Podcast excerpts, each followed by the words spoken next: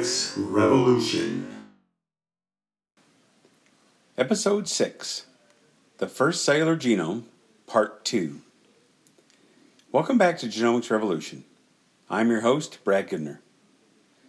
Last time we were together, we walked through the strategy used by Craig Venter and his team at TIGR, the Institute for Genomics Research, to sequence the first genome of a cellular organism, Haemophilus influenza strain RD.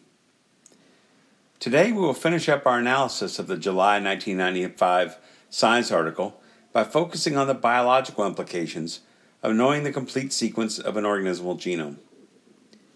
The H. influenza strain RD genome is a single circular chromosome of 1,830,137 base pairs. Previous to this work, the sequence of 122 protein coding genes and their surrounding non coding regions have been deposited in GenBank, the world's foremost database of, gene, of genes and other genetic data. The authors of the genome paper, Robert Fleischmann and 39 co workers, used a published computer algorithm and the previously known coding and non coding sequences from H. influenza to construct a model of how the coding sequences differed from the non coding sequences.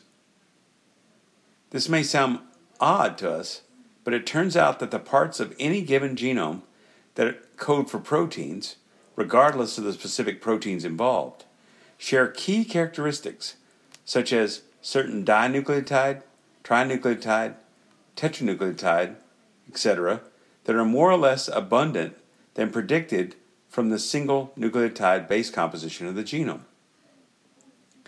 These characteristics are unique to each species. Once the computer algorithm had been quote unquote trained to distinguish coding from non coding regions, Fleischmann and coworkers put the entire genome sequence through the algorithm to, pre- to predict putative protein coding genes.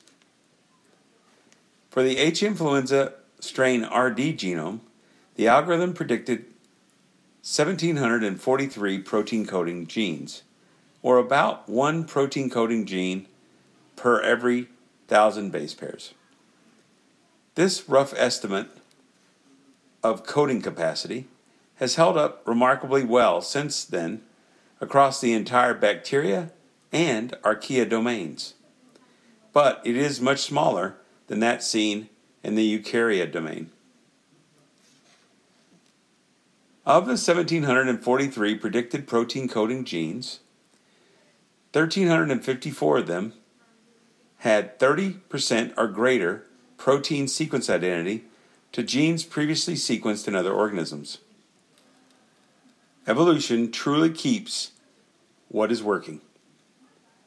However, that does not mean that we know what all of these proteins actually do.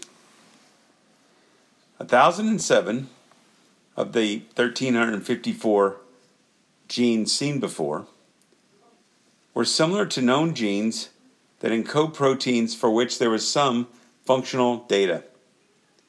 That leaves 347 of them which were similar to genes known already, but for which we had no functional information. These genes we call hypothetical or conserved hypothetical. That leaves 389 protein coding genes with no similarity to previously sequenced genes. Some of these genes turned out to be similar with the genes of other organisms whose genomes had just not been sequenced yet.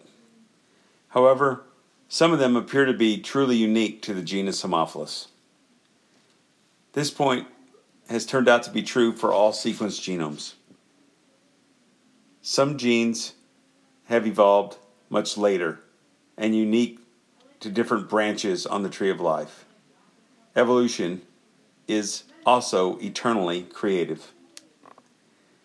Fleischmann and co authors found many other interesting biological features from their analysis of the H. influenza strain RD genome. Remember that the RD strain is a non pathogenic relative of known pathogenic strains. The RD genome shows evidence of its pathogenic heritage as some virulence genes and regulatory sequences remain. However, it also shows several losses of key virulence genes. Every genome sequenced since this 1995 breakthrough answers some long standing questions, illuminates some previously unknown biological capacities, and brings up even more questions and hypotheses for future work to address. In future episodes, we will learn more about both well known organisms and some recently discovered ones through their genomes. See you next time.